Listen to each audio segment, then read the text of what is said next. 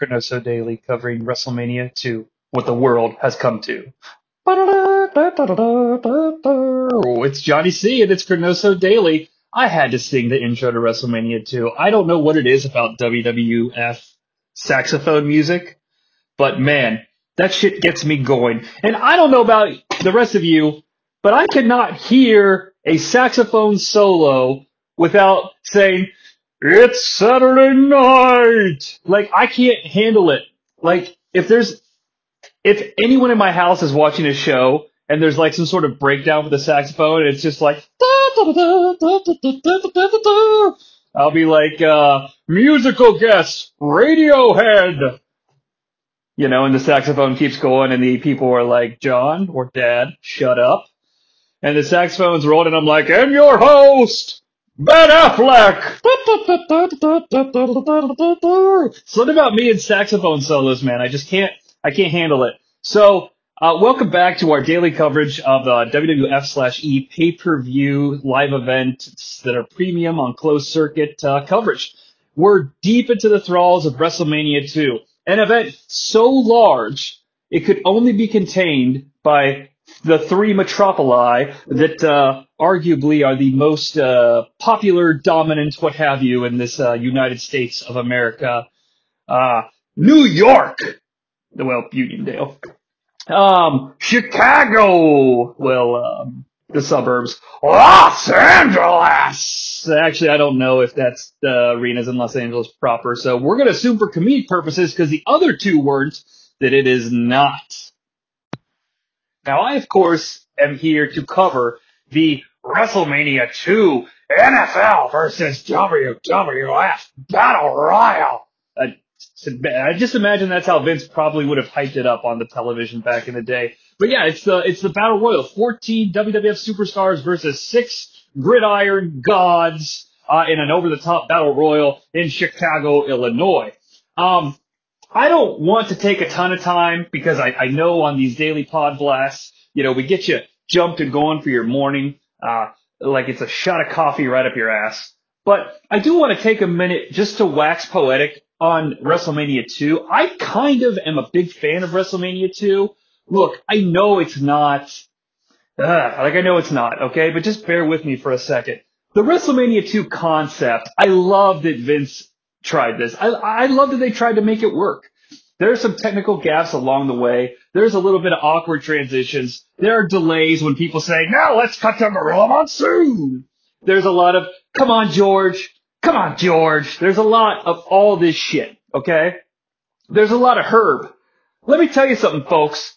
The pop that Herb gets, okay, they would kill to get today. I don't even know who that motherfucker is, alright? Uh, but people love him. And yes, it's, it's as if they decided to, instead of getting six A-list celebrities, they got 60 D-list celebrities. And I'm fucking here for it. Can you imagine, and, and I'll get into the match proper, I promise. Um, when this whole blast of WrestleMania 2 is complete, I'm going to really sit down and re-listen to all of them in a row, including my own, because I am a whore. Uh, uh, and by that I mean someone who loves himself. Uh, and I will listen to myself talk incessantly, as I'm sure you can all imagine. I'll do it in the dark too, um, when no one's around. But my point is, I, but in all seriousness, I'm very interested to hear the overall take on WrestleMania 2. I know a lot of times it gets it's shunted to the bottom automatically. Like if I were to grab you and sit you down on my lap and say, so I will go sit you down on my lap and say, so little boy, because I'm not going to say so little girl. And you know what? I'm going to take the word little out and assume I'm just grabbing someone normal and adult size. Let's say Ryan Gray. And I sit Ryan down on my lap and I say, Ryan, what's your favorite, or what's your, what's the worst WrestleMania? Ho, ho, ho. Uh, and he's to say, well, Jonnie, it's WrestleMania 9 or WrestleMania 2. And, and, and I'm not, I'm not picking on Ryan. That's the first I've ever attempted an impression of Ryan and I hope he likes it and he can laugh at it because I, I think he has a brilliant wrestling mind. Uh, but in all seriousness, what I what I'm saying is is that individuals who love or you know not everybody loves like work rate, but I feel like two and nine are your automatic bad rap uh, along with 32 now. Let's just shut this at the bottom of the list. We'll figure out which one's the worst one later. We'll flip a coin to see what's the worst one. I am hoping that when this is all said and done, WrestleMania 2 can be removed from that automatic, it's either the worst or the next to last worst, to, eh, it's maybe the sixth worst. That's what I'm hoping can come out of this because I don't think it's the worst. Uh, I think that boxing match is a spectacle and this battle royale is a spectacle too. So let's fucking dive right into it. Alright, now you may have to indulge me fans as it's not often that this humble podcast journalist gets to cover the main event of WrestleMania. So let's set the scene. Our ring announcer is Chet. Chet somebody. He says that this is a Chicago main event. Interestingly, it is not the last match, thus setting a precedent for WrestleMania that the main event doesn't have to be the last match. I always thought it was WrestleMania 8 that set that precedent, but here we are at WrestleMania 2. He introduces Chicago's favorite, Mean Gene. Uh, he gives him a nice little intro, hands on the microphone, gives him a little kiss, and walks away. At least that's what it looked like to me. Mean Gene's got some honorary dignitary, honorable dignitaries, that is, at ringside. He needs to get us, uh, you know, set for. Uh, first, the guest timekeeper. She certainly found the beef. Clara Peller. Now, I don't want to be unkind, okay? But Clara Peller, uh, from the side specifically, has to be the inspiration for Mrs. Doubtfire. Her visage is a bit more wrinkly than Mrs. Doubtfire, but of course she's not wearing a finely toned uh, mask made by uh, legendary great Harvey Fierstein. So as he announces her, she's you know there's light applause and cheers, you know, to be nice. She's got the microphone, okay, and the camera's straight on her face, nothing else in frame. This woman is WrestleMania 2, okay? And she goes, you can't hear her, but you can, I can, well, I can read lips. Uh, you know, so it's a skill. You learn something about me every day. She goes, now? Now? Like, am I supposed to say my thing now? And then she takes the microphone and kind of cocks it upside down like she's the fucking rock. And she starts convulsing and yelling and screaming like into the microphone, but we can't hear what she's saying. She looks like Dwight from that episode of The Office when he gets the salesman of the year and he's like, we shall not, Pennsylvania salesman, be ignored. You know, he, I, just watch it. Uh, it's on Peacock, so no problem there. But she doesn't even get to say her catchphrase. If she did say it, the microphone didn't pick it up. Making this an all-time classic fucking WrestleMania botch, and I'm here for it. Uh, Dick Butkus doing my job for me as one of the guest referees, as is a gentleman who is too large, apparently, for the NFL, uh, Mr. Too Tall Jones. I don't know anything about these guys. Uh, everyone's screaming at their car radio right now, like, you idiot! Don't you know who Dick Butkus is? And I'm like, yeah, he's the guy who's named Dick Butkus. Introducing the competitors! Now, fans, again, indulge me. There's 20 people here, but I think it's important to set the scene. First, from the Chicago Bears, Jimbo, don't call me Jones, Covert. The first person, and as of now, the only person to ever win the Triple Crown, Pedro Morales, Tony Atlas, the strongest man in the world, Ted Arcidi, which begs the question, is strongest man in the world like an honorary title? Like when the queen knights you? Because there's so many people who are the strongest man in the world, and they never lose this. So like, Paul McCartney is Sir Paul McCartney, like forever, right? They don't take it away from him. So like, if you become the strongest man in the world, you go visit like Conan the Barbarian and he like knights you with like an uncooked steak and he's like, arise, strongest man in the world. And then you are that until the day you die. From the Cowboys, Harvey Martin. Um, Golden Boy Danny Spivey? Gotta be seen to be believed, folks. Gotta be seen to be believed. Hey, how many autographed pictures of this next contestant were in your local video store? Hillbilly Jim, because mine had a ton. Because even before he was the Coliseum video uh, sales guy, he was out there pitching the Coliseum videos. There's something to this conspiracy theory. Uh, follow me, uh, uh or you know, talk to me on Twitter at Johnny Sunday to uh, let me know how many pictures there were. King Haku Tonga, the Iron Sheik from the Steelers, Ernie Holmes, the Killer Bees! Big John Studd. This is the second WrestleMania match that I've covered of Big John Studd. Excited to see what he does.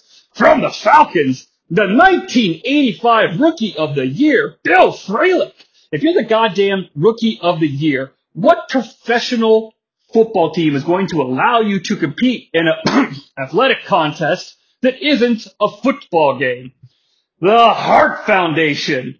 Bret Hitman Hart, Jim the Anvil Neidhart, wearing their swank blue variant outfits. If they're not blue, don't yell at me. I'm extremely colorblind. From the 49ers, Russ Francis, the living legend, Bruno Sammartino is here. Holy shit! The main event footballer from the Bears, William the Refrigerator Perry, who jumps off the fucking top rope into the ring in a pretty swank boss, uh, uh, I'm the baddest bitch move. And of course, the final contestant in his amazing yellow pants, Andre the motherfucking giant. I'm excited to follow this man's trajectory. I covered the uh, $15,000 slam match between Studd and Andre at WrestleMania 1. So this, of course, is the natch, natch, next natural evolution. Gorilla Monsoon and the cat Ernie Ladd are on the call. Let's see what happens. Straight from Wake Up San Francisco, Kathy Lee Crosby is here. Uh, you know, Regis not here yet, but Kathy Lee is in attendance, and she's going to give us some unique expertise along the way.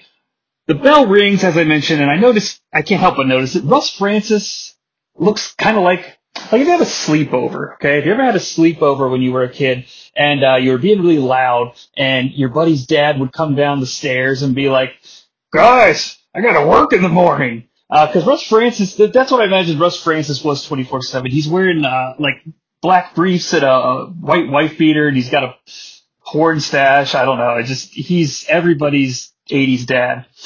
The refrigerator is a target though, uh, but he gets assistance from his Bears teammate in a pretty cool spot that pops the crowd. But it's clear that the fridge has a story in this battle royal, so we'll try to keep an eye on that. Studd and Andre get into it right away, reigniting that feud from WrestleMania 1, which causes uh, Gorilla Monsoon to say, it's a happening, which, God, really, really made me happy. I finally got to talk about Gorilla saying it's a happening. He only said it once, so he must have gotten it out of his system from last year's WrestleMania. Oh no! But uh, King Haku and that other Chicago Bear guy are out. Oh, it's a, ooh, it looked like it hurt when they landed. Ernie Ladd accidentally calls Dick Butkus Mike Ditka, and it makes me laugh. Uh, apparently Francis doesn't understand that this is just a, a, work because he goes after Andre the Giant like it's a fight and actually lifts one of Andre's legs up by the ropes and Andre kind of gets this look on his face like, what the fuck are you doing? I, it's a, it's a show, you stupid 80s dad. Uh, Ernie Ladd calls it the most expensive battle royal of all time because of the main other contracts. I kind of like that uh, analysis. It makes it sound like it's cooler than it is. Uh, but it's at this point when it comes to actual entertainment based wrestling, it's just feet and kicks and feet and kicks or kicks and punches. It's a battle royal. What do you want? You know what I mean? Uh, the fridge does get Atlas though, throws him over the top rope. So fridge is knocking out some eliminations. It's clear at this point then that Big John Studd and the refrigerator are going to be enemies. They they start locking horns and they kind of get a little bit of action to themselves with their main focus. Speaking of focus, I noticed out of the corner of my eye that Bruno and Bret Hart are actually wrestling one another. So we got Bruno Sammartino and Bret the Hitman Hart wrestling, uh, but they don't have a ton of room, so it's mainly just like locking up and kicking one another, and it's kind of sad. Uh, apparently that would have been a cool thing to see. Martin and Pedro Morales are gone. Uh, the fridge is going after the Hart Foundation now. Uh, both of them at the same time. Just again, and the crowd's really, really, really into this performance. Arcidi is gone one of the Killer Bees and Hillbilly Jim are gone, and the stud, Big John Studd and the Iron Sheik team up and they get Fralic out. So at this moment, the, the ring has a little room in it, okay? So let's reset. From the WWF, we have the Hart Foundation, Iron Sheik, Bruno Sammartino, Andre the Giant, and Big John Studd still active. From the NFL, we're down to two. The storyline, Refrigerator Perry, who I guess was the basis probably now I'm thinking about it for the Icebox from uh, Little Giants. I always thought they called her Icebox because they all grew up like me watching roller games and they were a big fan of the Icebox who was on the T-Birds. If you have no idea what roller games is and you like professional wrestling, do yourself a favor, go to YouTube, look up roller games and they lasted for one season. You can watch the entire fucking thing and you absolutely will not regret it. And with the refrigerator is everybody's 80s dad, Russ Francis. Immediately, as I decide in my notes, I'm going to calm down so the audience who's listening at home can get a feel for who's left in the ring, the Iron Sheik is eliminated and, hits his head pretty hard on the way out, which even Ernie Ladd makes notice of, which I thought was pretty funny. The Harts are teamed up now against the Fridge in corner.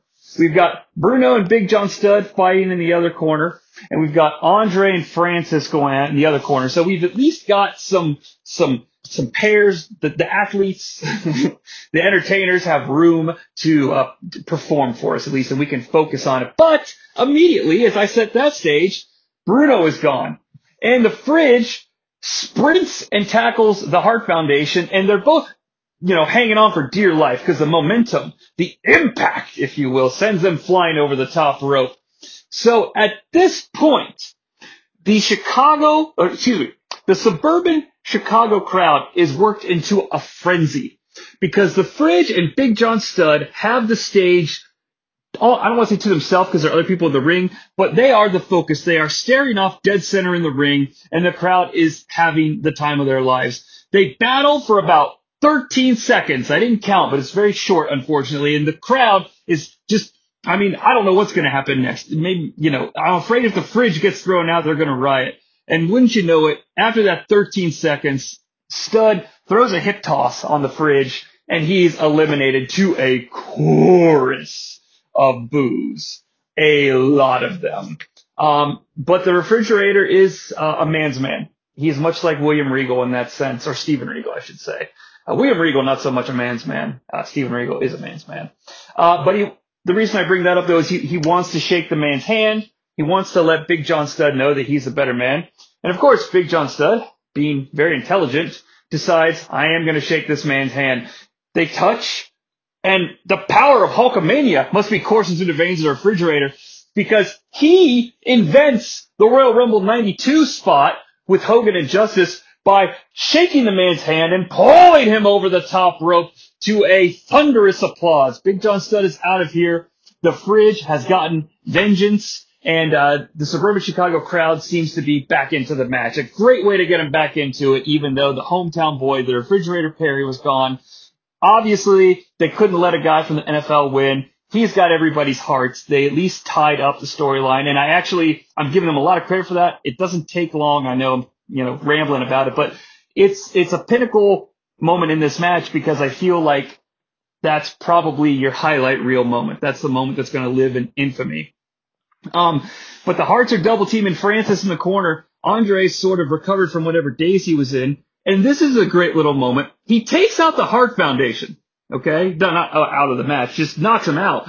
Uh, because he wants to headbutt Francis himself and he gives him the big Andre the Giant, uh, headbutt but the foundation recovers and they do a double foundation drop kick into Andre, which is actually timed really well. And Andre's tied up in the ropes. Uh, Francis decides to come out of the turnbuckle. Uh, he's got to get ready for work here in a few minutes, so he better finish up this wrestling match. He thinks he's Kurt Angle and he throws some amateur stuff, but to no avail. Uh, the Harts grab him and they throw him over the top rope.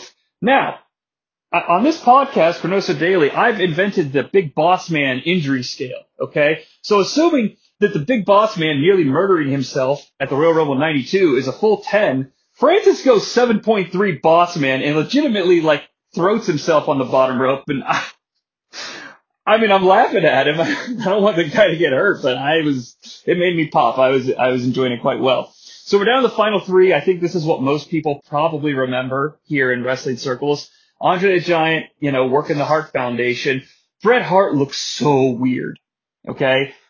I don't know if this is going to score me any life points, but he looks like an ugly woman. He looks like a wicked witch. Like, cause he has long hair and it's so curly. Like, I've made fun of Bret Hart's long, stringy hair before, the grease and all that jazz, but good lord, I, I will take that over this look any fucking day. So, uh, he throws, Andre throws Bret aside. Um, he grabs Anvil by the goatee. Bret comes back and they do the double noggin knocker, but goatee to face. Like, it's just, Andre's just great. I, highly doubt that he asked permission to grab the goatee and, uh, Andre doesn't ask for permission. Anvil gets whipped into the ropes by his goatee and Andre hits, I guess you could call it a big boot in quotation marks, but he barely makes any contact with Neidhart, which is unfortunate because this is a spot that calls for Neidhart to be eliminated. And I better never, ever hear the internet say an unkind word about Shawn Michaels selling because the anvil gets hit with this big boot and does like a dance in place, waves his hands around like, oh boy, I've got the spirit.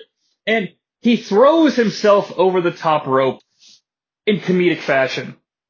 Um, that I don't know. This is my favorite moment. Uh, Bret goes to the top rope. It's a big mistake. Andre grabs him, uh, throws him right over the top into the Anvil's waiting arms. Andre is gassed, so it's a good thing that that's the end of it. Andre wins. Um, I don't know. It's it's weird because I spent a lot of the early part of this episode defending WrestleMania 2. Um, I love the boxing match. I love I do enjoy this as a spectacle. Um, I do enjoy the cage match as a, you know what it is. I, I think that it delivers in ways that um, are obvious that it's not the main event of this particular portion of the show. I'm excited to hear what happens next with the tag titles to see if it actually lives up. I don't know. I'd give it. I was gonna say I'd give it a gentleman's three uh, if we're gonna rank this because it's it's not. I mean, it, I don't know. I can see real hardcore people being like, "This is a dud" or a one star, or you know. But if if if you look at it, you think, well, two and a half. If you go below two and a half, then you've done something bad. This is a battle royal, which I feel like makes it the median to begin with, and I go up to three because I, the crowd was having a fun time. They pop for the Chicago guys, the fridge. Andre wins. He's got a big smile on his face. I don't know. What do you want from me? It's WrestleMania 2. It's the over the top rope NFL versus the WWF Battle Royal. And I think, uh, you know, because the guys, the guys and the gals in the stadium are going to head back to New York. I'm going to head back, uh, to the Batcave and end this episode, but stick with us. Keep coming back. We're almost, uh, you know, going to get started with some additional new pay-per-views aside from Saturday night's main event and the WrestleManias we've been covering. So uh, come back every day for some hot ChroNoSo action right on your face. Have a great day.